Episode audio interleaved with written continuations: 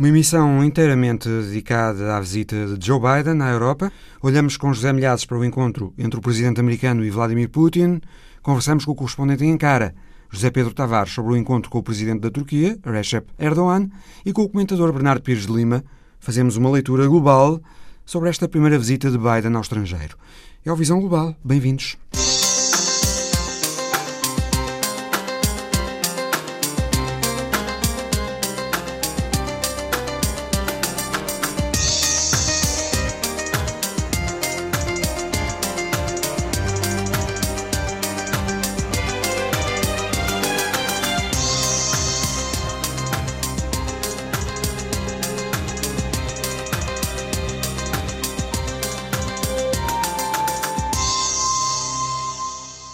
Bernardo Pires de Lima, boa tarde. Já vamos falar da visita de Biden à Europa. A primeira visita do presidente dos Estados Unidos ao estrangeiro, mas primeiro António Guterres foi reconduzido agora no final da semana para um segundo mandato como secretário-geral da ONU. Foi uma recondução muito pacífica, sem dramas. Porquê, na tua opinião? O que é que, na forma como Guterres exerceu o primeiro mandato, eh, justificou este unanimismo? Vá lá. Bom, em primeiro lugar, acho que há um contexto de tradição de recondução dos secretários-gerais, não, não houve assim tantas uh, rupturas do primeiro para o segundo mandato, a última que me lembro é de Boutros Ghali logo ali a seguir ao, ao, fim da Guerra Fria, muito por culpa de, da relação com os Estados Unidos, e portanto não é muito surpreendente que sejam reconduzidos. Em segundo lugar, há um contexto diferente de administração americana que facilita claramente a recondução, o alinhamento com multilateral, as prioridades uh, da agenda internacional. Portanto, para um Conselho de Segurança, sobretudo membros permanentes, tão desalinhado em tantas questões internacionais, foi de facto interessante observar o seu consenso em relação à figura do, do secretário-geral. Depois pode ter a ver com o facto de nós estarmos, eh, não, não direi a meio sequer, mas de várias eh, dimensões críticas da agenda internacional, no processo de vacinação, seja no processo das metas de alterações climáticas, seja em várias uh, dimensões da gestão migratória, seja na, digamos, na, em várias crises de segurança regional. E, portanto, o António Guterres tem uma experiência acumulada e uma, um conhecimento destes dossiês que aliás nunca largou propriamente, independentemente da, dos contextos, mais ou menos eh, precipitados. Portanto, também não faria muito sentido que se entregasse agora, num momento tão crítico, eh, a uma figura, um outsider qualquer, e portanto que se ficasse expresso que havia aqui um jogo de poder Uh, num momento tão sensível internacional como o que estamos a atravessar. E depois as, as próprias condições inatas do, do secretário-geral, é? que ele tem de facto essa, esse perfil de, de um diplomata sofisticado, eh, mas também de um ator que conhece o terreno, que conhece os atores, os atores não estatais, envolvidos em muitas dimensões, e portanto tem um perfil acumulado de conhecimento da organização, quer como alto representante para os refugiados, quer no, no cargo de secretário-geral, que convergem uh, num perfil que é um perfil que, de continuidade uh, e, portanto, não, não faria muito sentido fazer nenhuma ruptura. Agora, o contexto permite, de facto, sobretudo pela mudança da administração americana, permite olhar para os próximos tempos com mais potencial do que aquele que marcou o primeiro mandato. O que é que achaste uh, do discurso dele na cerimónia de juramento, acho, agora para o segundo mandato? O, o, discurso foi, de certa maneira, um discurso tipicamente de um secretário-geral com este perfil, apelando a um conjunto de características que a Carta das Nações Unidas, o papel das Nações Unidas uh, implica, de coordenação interestadual. O, o, sistema das Nações Unidas é isso. Uh, o cargo de secretário-geral não é um cargo de salvífico de, das crises internacionais, nem é um cargo todo poderoso e, portanto, tem muitos constrangimentos e é preciso alinharmos as expectativas em relação a estas competências. Uh, e, em segundo lugar, por ser um sistema uh, muito complexo, de, com muitas agendas, uh, muitos recursos humanos, disparidades de financiamento estadual que depois dotam uns países com mais poder do que outros e a centralidade, ainda por cima, de cinco membros permanentes do Conselho de Segurança em muitos processos de decisão, sobra uma, uma esfera com alguns limites ao secretário-geral. E, portanto, ele fez uma fotografia que eu acho que, que está correta de, de, dos desafios, valorizou o papel das Nações Unidas num, num quadro como o que estamos a viver, num quadro de, de angústia, de, de, grandes desequilíbrios internacionais, seja no processo de globalização, seja no processo de vacinação e de reconstrução das próprias economias, e é preciso um chapéu eh, legitimado ou relegitimado que dê eh, força coordenadora a tudo isto.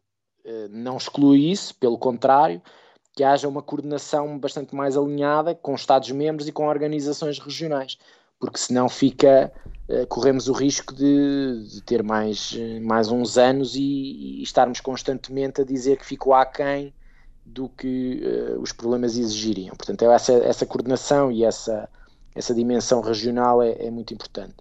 Depois, os, os, grandes pontos da agenda, como eu disse, têm a ver com a vacinação, com o facto de ter sido gerada aqui uma dimensão de investimento grande no encontro do G7, que provavelmente terá um novo momento em sede do G20, que terá um momento necessariamente com a indústria farmacêutica, uh, e isso tem que maximizar a produção a distribuição, as condições de vacinação sanitárias em países mais pobres que não têm acesso à vacina.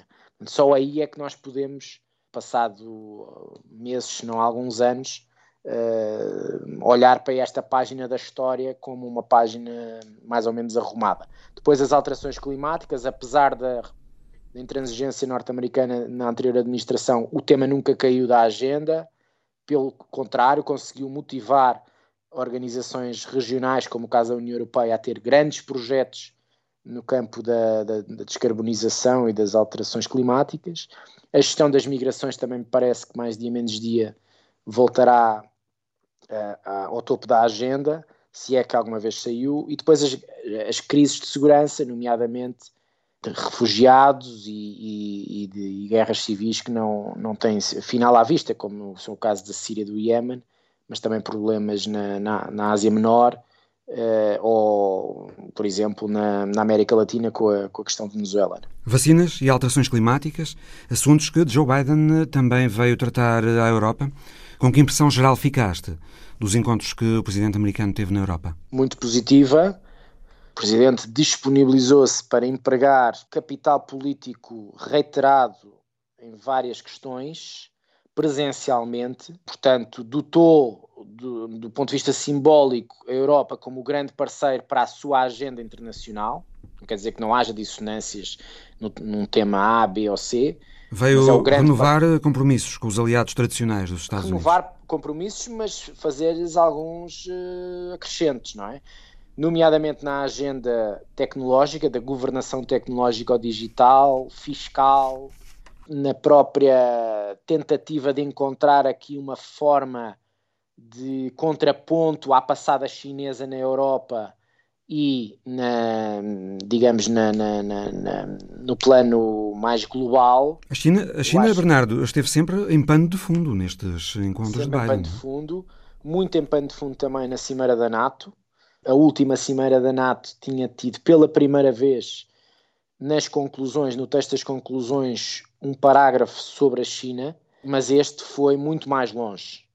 O que implica é que uh, isso obrigue, nomeadamente no quadro europeu, a redefinições de comportamentos em relação à China. Alguns já estão a acontecer, Itália é um, é um exemplo, com tensões internas.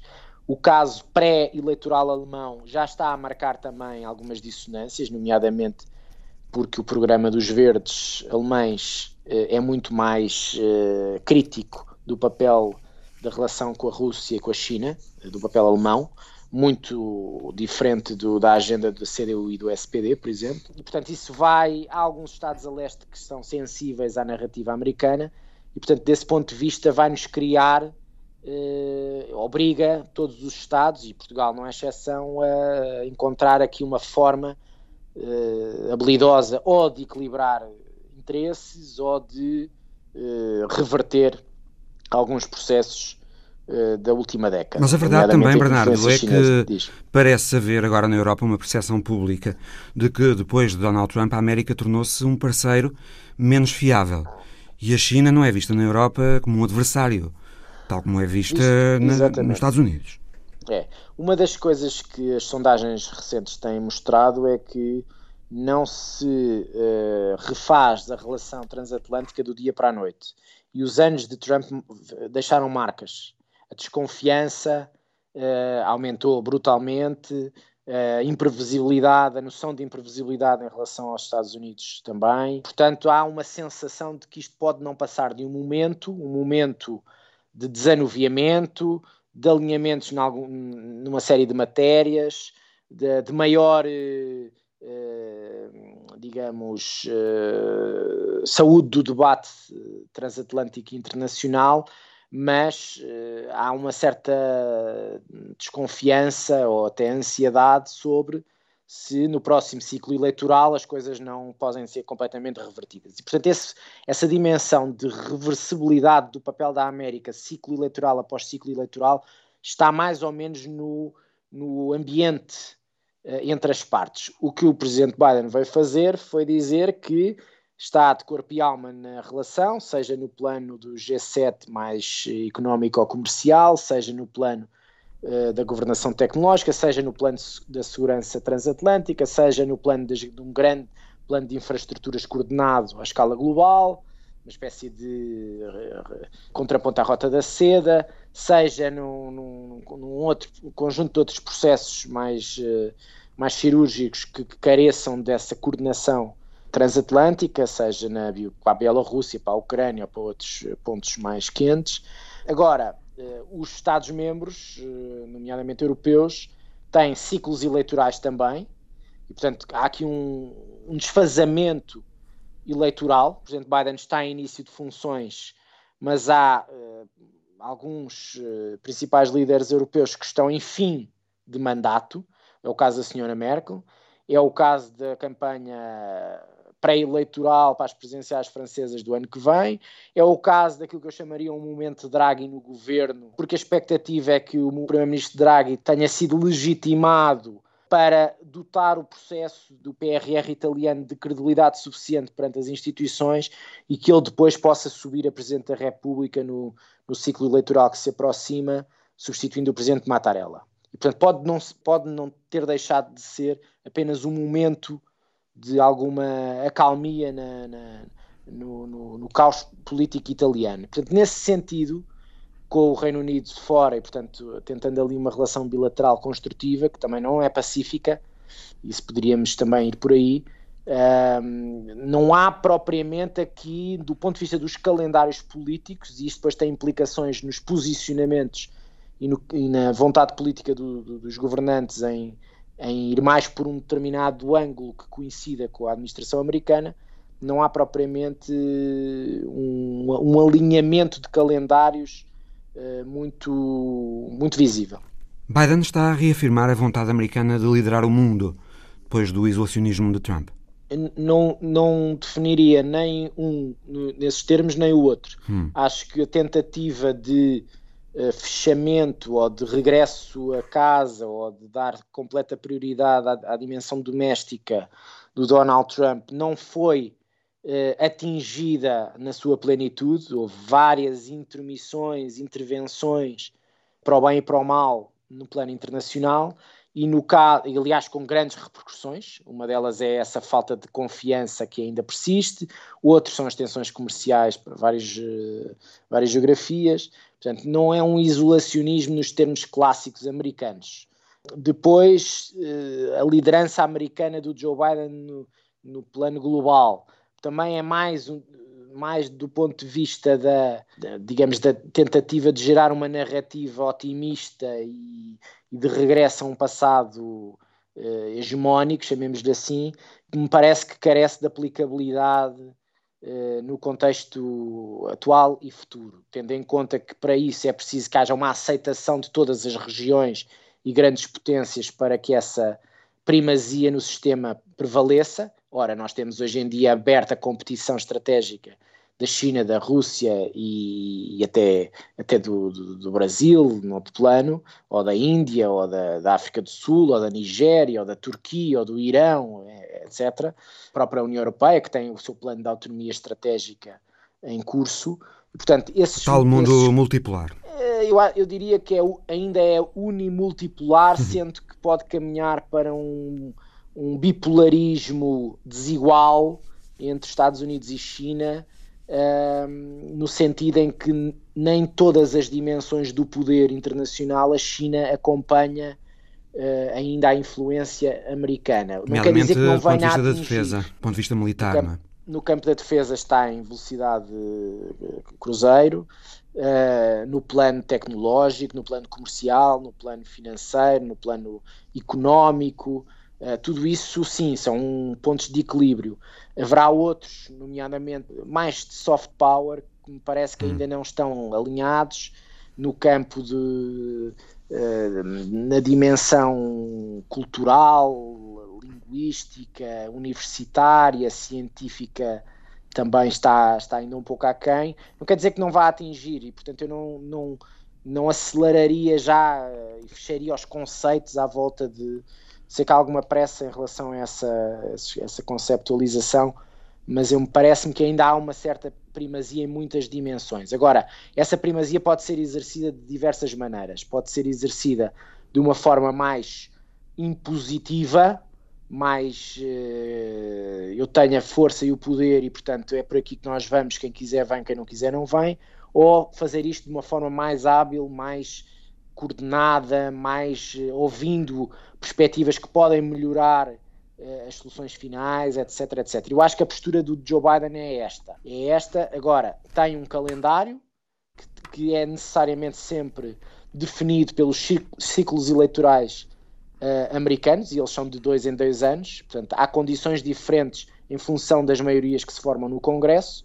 E depois, quando se ataca a reeleição, saber se ela é uh, viável e se há uma continuidade para dois mandatos que permite fazer mais coisas e, de melhor maneira no, no plano internacional. Bernardo, os valores democráticos e de defesa dos direitos humanos voltaram a entrar no discurso público oficial norte-americano, sem que, no entanto, essas questões impeçam que a administração americana procure pontes eh, com Putin na Rússia, Erdogan na Turquia ou com Narendra Modi na Índia que têm posições cada vez mais simpáticas aos nacionalistas hindus. Não é?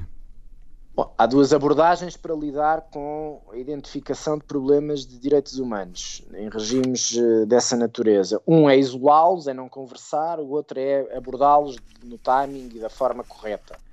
Uh, eu acho que a segunda, o segundo caminho é o caminho que deve ser trilhado, sendo que uh, a vontade em primeiro lugar, é preciso que quem promove essa agenda tenha em casa também essa agenda defendida. Não tenha telhados de vidro.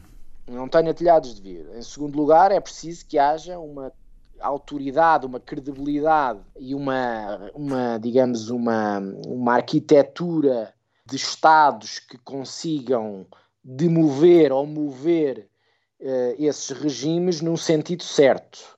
Para isso é preciso um alinhamento de astros muito mais uh, uh, alargado do que aquele que existe atualmente. Portanto, equilíbrios de poder, uh, narrativas revisionistas, nacionalistas e de inflexibilidade quanto à ingerência de terceiros na política interna de, desses Estados dificulta muito alterações no sentido da defesa dos direitos humanos. Portanto, é uma agenda que eu diria que está com condições no sistema de grande dificuldade para vingar, mas não deve ser abandonada. E é por isso que eu acho que o isolamento não é a melhor eh, estratégia para alterar por dentro o comportamento desses regimes. Mais uma vez digo que quem promove essa agenda também tem que ter em conta que internamente tem que fazer bastante mais, e, e acho que a administração americana atual tem isso em, em conta, nomeadamente no campo racial e no campo da, da, das desigualdades uh, sociais e, e, económicas. Análise por Bernardo Pires de Lima. O encontro de Joe Biden com Vladimir Putin está na imagem da semana de Paulo Dentinho. É aquele momento que antecede o aperto de mão, o instante em que se procura ultrapassar meses de um avolumar de desconfianças várias, de uma escalada verbal com acusações graves e de tensões diplomáticas levadas quase ao extremo. Biden e Putin encontraram-se na Suíça, com cada um a expor as suas divergências, as suas linhas vermelhas, mas também as áreas onde podem trabalhar em conjunto. President Putin and I had a uh, share unique responsibility to manage the relationship between two powerful and proud countries. A relationship that uh, has to be stable and predictable. And it should be able to, we should be able to cooperate where it's in our mutual interest. And where we have differences, I want President Putin to understand why I say what I say and why I do what I do. Pareceu muito menos o de melhorar as relações, antes o de evitar que elas se tornem ainda mais graves. If you ask me what kind of a person and interlocutor President Biden is, I can say that he is a constructive person, well balanced and experienced, seasoned politician. He recalled his family and conversations he had with his mother. Well, uh, these things don't have uh, directly something to do with our business, but nevertheless, uh, it shows uh, his qualities uh, and his moral values, and I believe that we spoke the same language. It doesn't necessarily mean that we need to look into the eyes and see the soul to pledge eternal love. We defend the national interests uh, of our countries, and uh, these relationships are always based on pragmatism. Os ataques cibernéticos, os direitos humanos, a segurança nuclear, a militarização do espaço, o lugar de cada um na cena internacional foram três horas e meia de conversa. Mas sinal de uma desconfiança que não desaparece de um momento para o outro, as conferências de imprensa finais foram separadas, uma estreia desde o encontro Bush-Gorbachev em 1989. Putin regressa assim a um lugar que considera seu por direito, o de representante de uma grande potência, ainda que a sua economia não o justifique. O mesmo não se pode dizer da sua capacidade de desestabilização, seja na Síria, Líbia ou nas repúblicas da ex-União Soviética. Já Biden parece apenas pretender baixar a temperatura, reduzir tensões, tornar mais previsíveis as relações com Moscou. Afinal, o seu grande objetivo nesta sua visita à Europa esteve sempre focalizado na China. Ela dominou a sua viagem e a sua agenda. Os G7 denunciaram os abusos aos direitos humanos cometidos por Pequim. A NATO considerou a China um desafio sistémico. E se bem que militarmente Rússia e os Estados Unidos detenham ainda mais de 90% do armamento nuclear do planeta, os estoques de ogivas chinesas estão a aumentar, com Pequim a quase duplicar as suas despesas militares nos últimos 10 anos. Biden quer, por isso, apaziguar as tensões neste lado do mundo para se poder concentrar naquilo que considera o maior risco geopolítico e geoestratégico para os Estados Unidos e para a restante comunidade internacional, o poder crescente da ditadura chinesa. A imagem da semana de Paulo Dentinho, que pode ver no Facebook da RTP Notícias. Joe Biden e Vladimir Putin tiveram esta semana o primeiro encontro em Genebra e no final, José Milhazes, boa tarde. Houve esta frase do presidente americano: não é tempo para abraços, mas também não é tempo para novas guerras frias. Portanto, Zé, queridos inimigos, digamos assim, não morrerão de amores um pelo outro, mas estão dispostos a colaborar no que for do interesse de ambas as partes. É uma, é uma expressão de pragmatismo que eu acho uh, ser extremamente importante no atual estado em que se encontram as relações entre a Rússia e os Estados Unidos. Elas estavam num ponto muito baixo, era preciso travar a derrapagem e, digamos, dar início ao processo de construção de novas relações entre estes dois países que são fulcrais nas relações internacionais. Começando esse processo de relançamento pelo regresso dos embaixadores a Moscou e a Washington. Esta é uma medida que restabelece pelo menos alguma confiança, não é? Claro, e além de tudo, normaliza um dos canais muito importantes de comunicação entre os dois países, que são as embaixadas. As embaixadas têm um papel muito importante eh, neste processo e a forma como funcionavam, eh, ou melhor, como não funcionavam praticamente, travavam, claro, a normalização de, de relações. Além disso, vão ser reatados também os contactos humanos, e eu acho que isto é muito importante que o chamado Ocidente, os Estados Unidos, a União Europeia não fechem a porta aos cidadãos russos, mas eh, continuem a recebê-los e a tratá-los com dignamente, porque isso é uma das melhores coisas que podem fazer a seu favor. O que é que é do interesse de ambas as partes? Em que é que elas podem cooperar? Controlo de armamentos é. e questões ambientais, talvez, sobretudo. Esses dois campos. No entanto, há muitos outros onde será também preciso cooperar, nomeadamente durante a retirada que está a acontecer já das tropas norte-americanas no Afeganistão. Uh, aí a Rússia vai ter que ter um papel importante porque o Afeganistão fica junto a uma forte zona de influência da Rússia, que é a Ásia Central. Daí que a Rússia também não está interessada em que uh, a anarquia ou o poder dos talibãs uh, se torne absoluto no Afeganistão e o poder possa passar para a Ásia Central. Depois temos a questão da Síria.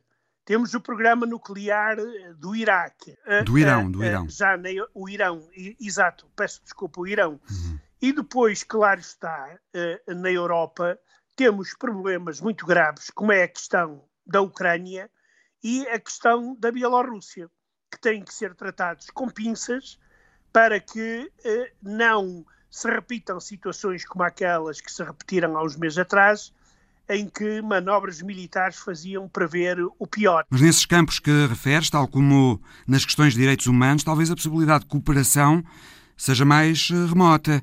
Aliás, o governo ucraniano disse que eh, Joe Biden informou Putin durante o encontro que os Estados Unidos apoiam a integridade territorial da Ucrânia.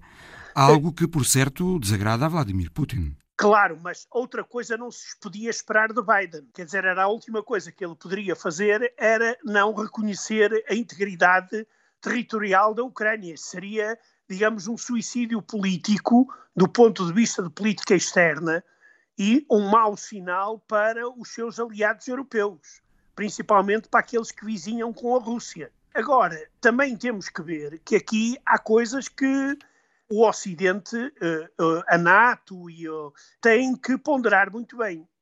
E estão a ponderar, que é a questão, por exemplo, da adesão da Ucrânia e da Geórgia à NATO. Isso é um processo extremamente complicado e eu, por exemplo, não sei se eh, durante o mandato de Biden poderá acontecer nós vermos a Ucrânia ou a Geórgia a entrar na NATO. Eu não estou a ver. Isso aí será uma coisa muito dolorosa para a Rússia e não sei se a Rússia aceitará.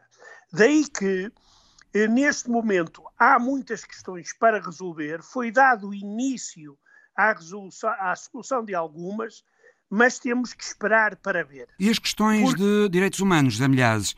Biden voltou a levantar questões de direitos humanos neste encontro com Putin terá dito que, que continuará a levantá-las, mas esta é uma área em que uh, Putin e Biden estão nos antípodas, digamos. Claro, uh, Putin deixou isso bem claro. As críticas que lhe são feitas e ele responde uh, com quatro ou cinco contra-argumentos.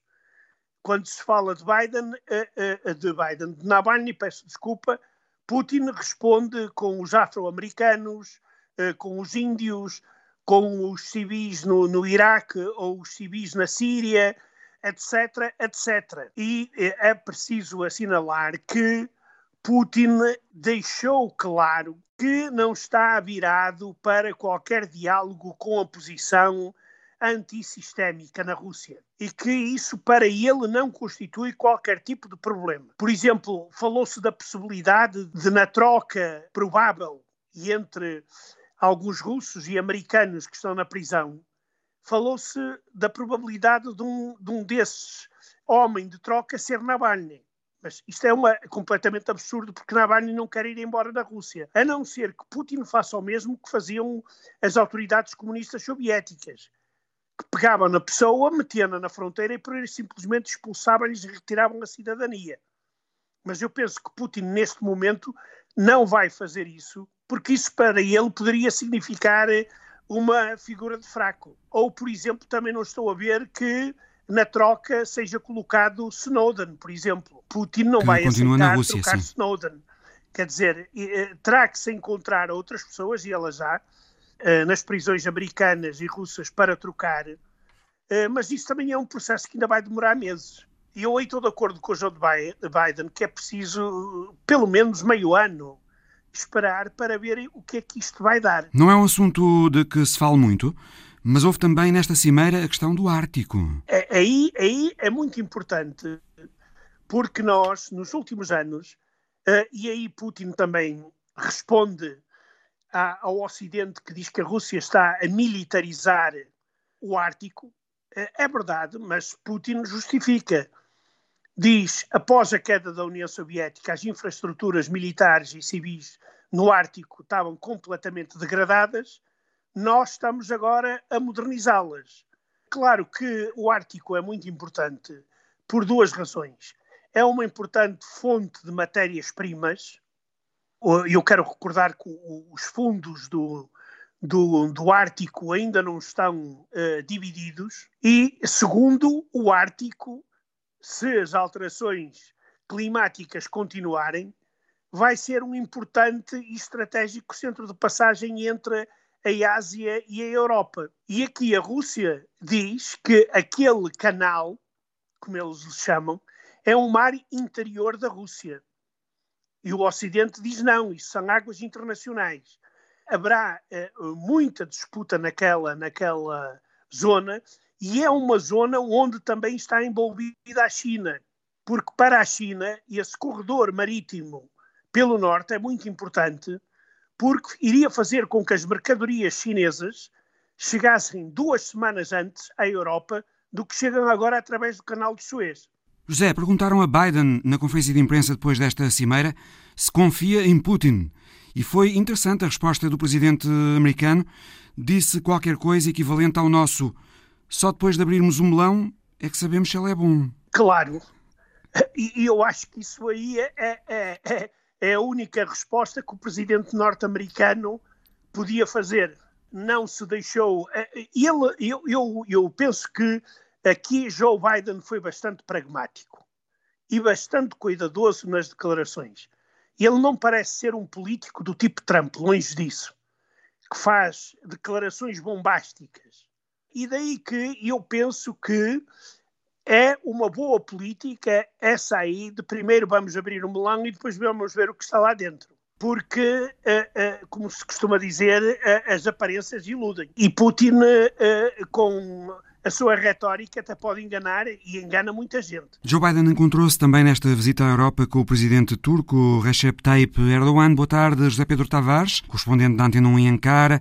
O tema dominante na agenda do encontro foi a questão dos mísseis russos S-400 que a Turquia comprou à Rússia e que os Estados Unidos mantêm que são uma ameaça aos sistemas da NATO. A NATO, da qual a Turquia faz parte. É verdade, e não houve, eh, não houve progresso. Eh, os americanos dizem que esses mísseis russos comprometem os sistemas da NATO. Eh, Erdogan teimou em comprá-los há já dois anos. Eh, este impasse mantém-se. nos últimos meses, eh, Washington aumentou a parada e expulsou a Turquia do programa de desenvolvimento dos caças F-35 e também impôs sanções aos dirigentes, alguns dirigentes da indústria militar turca. Ora, esperava-se uma solução, um compromisso, mas não aconteceu. Erdogan confirmou, já depois da reunião com Biden, que a Turquia vai continuar com os mísseis S-400 e não abandonará esse, esse armamento. A que é que se Foi... deverão as reticências turcas relativamente a essa ideia de abandonar os mísseis russos? A Turquia, desde há algum tempo, que, enfim, desconfia bastante do Ocidente eh, e da própria NATO. Eh, eh, uma das razões é que a NATO, e em particular os Estados Unidos, mas também a coligação internacional, apoiou durante muito tempo e continua a apoiar na Síria, na guerra na Síria, as milícias curdas sírias da, da, do YPG, da, da SDF, as Syrian Democratic Forces, que estão de facto associadas ao PKK. Foram o principal aliado uh, da coligação internacional na luta contra o califado islâmico, contra o Daesh. Foram as botas no terreno que morreram, que combateram o, o, o Daesh, foram, foram uh, ajudados pelos americanos uh, em, em, termos de armamento e, e, em termos logísticos. Ora, a Turquia diz que essas milícias curdas sírias não são diferentes do PKK, que é um grupo reconhecido como terrorista também por Washington, pela União Europeia e pela Turquia, e, e isso envenenou e envenena há muito tempo eh, estas, estas relações. A, a, a Turquia diz que uh, a NATO, o Ocidente, tem dois pesos e duas medidas, há terroristas bons e terroristas maus, e por isso uh, desconfia muito de, de, de, dos programas e, de, e, das ambições ocidentais e tem tentado diversificar um pouco um, ehm, o seu arsenal, as suas estratégias de defesa, o seu programa de defesa, nomeadamente fazendo acordos com a Rússia, comprando armamento uh, à Rússia e também, sobretudo, tentando desenvolver o, o, seu próprio arsenal e a sua própria capacidade própria um, de, de, armamento. Uh, a Turquia procura, já produz carros de combate, uh, já produz os famosos drones que fizeram tanta diferença na guerra no, na Líbia, mas também em Nagorno-Karabakh. Aliás, é um dos principais produtores mundiais de drones nesta altura.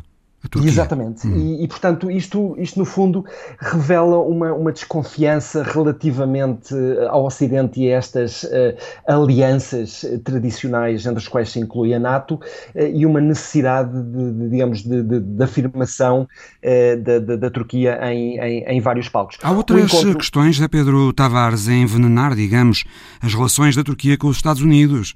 Por exemplo, o pedido de extradição de Fethullah Gulen, que os Estados Unidos não acatam.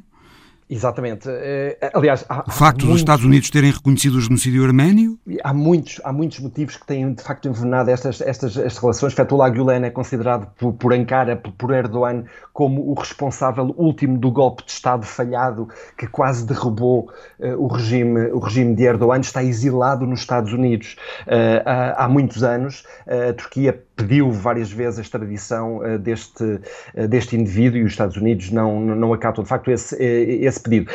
As, as, relações, por todos estes motivos, estavam de facto num, num, estavam, estão, continuam num, num, num estado lastimoso ehm, e havia de facto essa esperança que este encontro pudesse desbloquear ehm, este, este estado de coisas, mas, mas parece que foi, foi de facto muita parra, muita expectativa e pouca uva, eh, no sentido que, para além daquelas palavras normais de um encontro, eh, um encontro positivo, de esperança para o futuro, eh, as posições de facto não, não, não, mudaram, não mudaram muito. Biden, a administração Biden, tem uma desconfiança relativamente a Erdogan. Erdogan que negocia com Putin, um, Erdogan amigo de Putin. Biden um, tem, de facto, a administração Biden tem demonstrado ter uma grande desconfiança para com Erdogan. Erdogan foi um dos últimos líderes mundiais a quem Biden telefonou. Ele só telefonou a Erdogan, só falou com ele pela primeira vez em abril, meses depois de, de, de Biden ter tomado posse.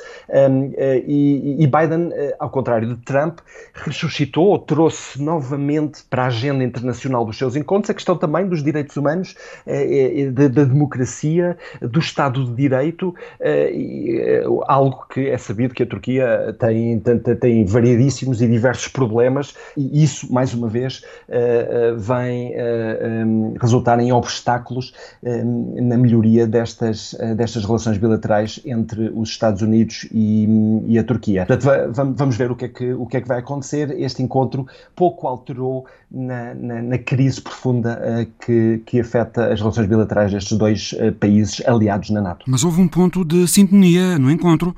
A Turquia ofereceu-se para ter um papel liderante eh, na manutenção da segurança do aeroporto de Cabul, no Afeganistão.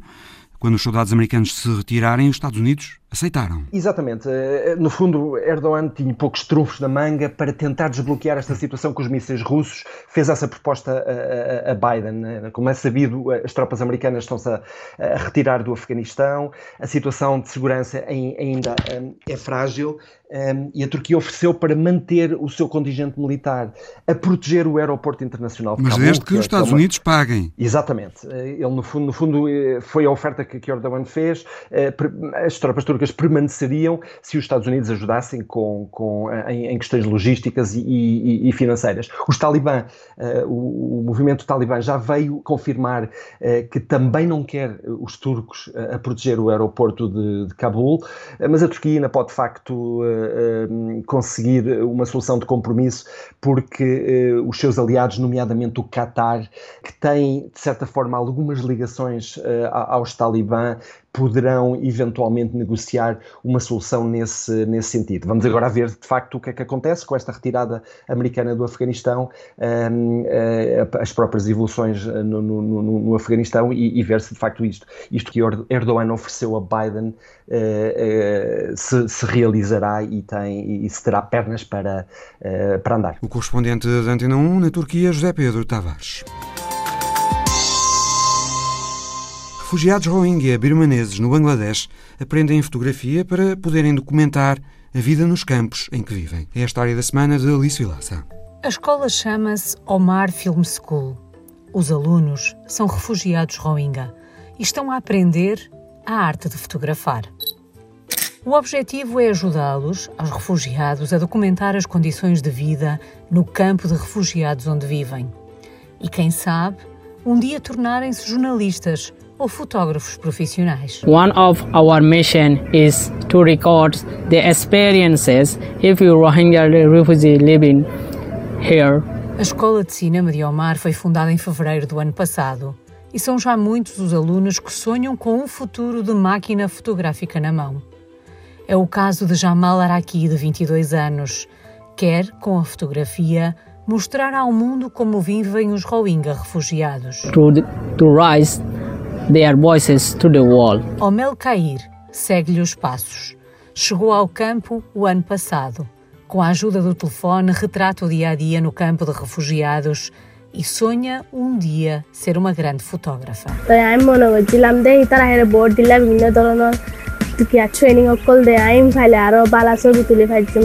A escola tem neste momento 12 alunos entre os 20 e os 25 anos. As aulas são semanais e gratuitas e a escola conta com o Passa a Palavra para recrutar novos estudantes.